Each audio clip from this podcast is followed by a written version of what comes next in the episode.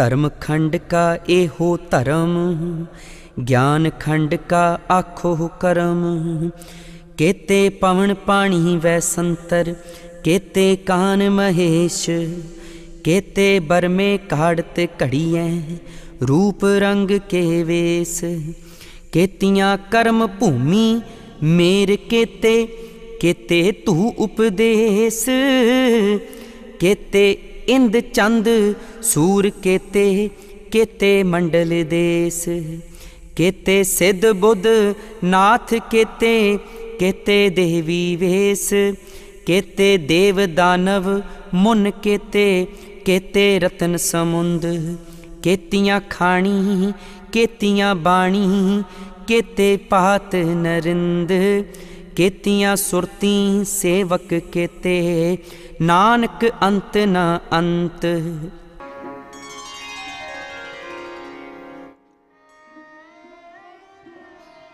The stage described above is the stage of dharma, performing righteous deeds and reaping their fruit. Now let us depict the stage of knowledge, deep insight into God's creation. Herein, we realize that there are innumerable worlds with countless atmospheres, airy regions surrounding them, innumerable oceans, fairy regions, many Kahans, Lord Krishnas, and numerous Shivas, each earth having its own Lord Krishna and Shiva. There are countless Brahmas engaged in creating beings of various forms and colors. There are innumerable earths on which persons reap the fruit of their karma and countless high mountains on which yogis and rishis dwell. There are numberless Dhuru Bhagats and numberless Narads who show the path of meditating on the divine name to them. There are innumerable Indras, the kings of Devtas, countless moons and suns and countless worldly regions. There are countless Siddhs who have attained occult powers, Buddhas, persons who have reached the region of true reason, countless Naths, masters among Siddhs, and countless Devis, damsels of high and immaculate character. There are innumerable devatas, rakshas, munis, rishis, and innumerable oceans containing invaluable pearls and all kinds of precious things.